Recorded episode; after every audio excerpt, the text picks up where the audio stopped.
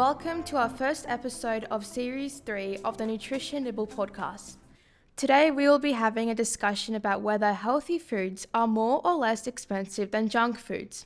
We are exploring whether the cost of healthy foods detracts Gen Z from buying it and what will happen to our society if important nourishment is requi- required for teens is neglected. How can we ensure teens are choosing responsible food choices? We are joined by Emily Shears, pharmacist and women health educator, to help us unpack some of these questions. Emily, what can you tell us about teens opting for fast food when they go out? Could the appearance and packaging of health, healthy foods turn teens away? Thanks, Panin. Um, lovely to be here. I think one of the things we need to realize and just touch on before we get into any of the marketing and influence is that there's three really key things when we make food choices. Um, one is that we do it for fuel, we do it for nourishment, and we do it for for enjoyment. So making healthy choices all the time, while that's the preferred option, it doesn't have to be all of the time. Um, so in terms of opting for fast food, food, a lot of that comes down to how you're influenced every single day. So if you're just walking to the bus stop, you might see a marketing campaign for something totally subliminally. Um, and then you get to a store, and that is already a memory created. So you go to what you know. So the colors, the branding, all of that type of thing will influence what you then choose in a store. Um, and we don't do that with healthy foods. We don't see carrots advertised in bus, bus stops. You know, we see prime drinks or Red Bull um, or barbecue shapes. There's all these things that perhaps are the unhealthy choice that are, are, marketed. And so when you're standing around waiting for the bus, or you're seeing public transport go by, or you're going to a football match, you're getting fed this information all the time, and your brain stores that as a memory. So, in, in terms of how the choice is made, um, marketing is influencing you all day, every day, which makes it very difficult to override. That's an amazing response. How can we better utilize school education to promote healthy food choices for kids and teenagers? I think first and foremost, it's about understanding when and why you're making those choices. So, for if you're studying for an exam, or if you've got reason to be really fueling really cons- you know considered way, um, then understanding what your body needs in terms of a fuel requirement is really important. And so you're getting the nourishment, so your body can um, continue to study, it can perform, is and it's understanding how your body works is probably one of the key things. Um, but also i think it's providing those food choices in the school setting so that then you go to a store whether it's a supermarket or a milk bar or a whole food store and you already understand the difference between the choices that you're making. It also comes down to being able to read packaging.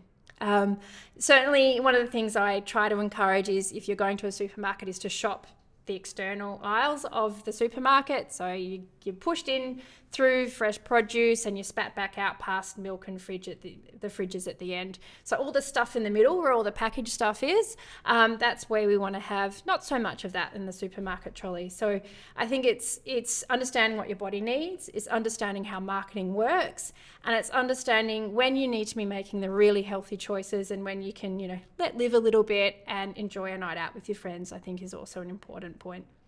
Thank you. Um, third of all, how do the demographics of where someone might live influence their food choices? This is really interesting because we see this happening and playing out in real time right now. Um, through West Melbourne, where the Western Growth Corridor is, we know that some of the uh, food choices that they have is limited. So there, there are basically food deserts. So to get to a supermarket or a really good farmer's market option is quite difficult. You have to go by car. Now, everyone in that Western Growth Corridor doesn't necessarily have a car, they're relying on public transport. So, to get to the good food options is very, very difficult. The other thing which is heavily influences our choices is our culture. So, culture and family. So, we have lots of things at play. Um, and you know, in terms of making the right decision for you, it can be a bit of a battle if you've only got one supermarket 10 kilometres away. So, certainly in the more affluent suburbs, we know that they have more choice, which makes it easier to make the right choices. Yeah. Um, what advice do you have to help teens make healthy choices when they are out in the city with friends? How do all the fast food outlets compare? For example, McDonald's, KFC, Hungry Jack's, etc. Well, I think it comes back to that first point, um, and certainly around that food. We, we have food for three reasons fuel, nourishment, and enjoyment. And I think we've got to remember the enjoyment one, uh, especially when we're socializing, and to not, you know, berate ourselves if we do have a fast food. Um, interestingly, the first point of the Brazil food guidelines is that food isn't just about nutrient intake it's about sharing a meal. It's about food preparation. Um, it might even include growing our own food. So these are all things to take into con- consideration. Um, so enjoyment, enjoyment of food, I think, is really key. So if you're going to enjoy the social aspect of having KFC with friends, and it's a you know once a month type of thing, I think that is okay. In terms of making the better choice with all of those options, um, I'm I would think the sushi or the rice paper roll options, so your Vietnamese cuisines or Thai, all of those those options will include your rice and the vegetable and protein, which um, which we did cover. We do cover in a later episode about what a plate should look like. So we should always have plant matter. We should also have carbohydrates and protein. So if you're out and you've got to make a choice with all of those things, see if you can cover those three key items. So rainbow colored plant matter, carbohydrate, and protein. Thank you so much, Emily, for your incredible responses. If you'd like to learn more about some of the topics we covered today, simply head over to our show notes. In our next episode, we talk to Emily about the commonly held belief that meat is the only source of protein.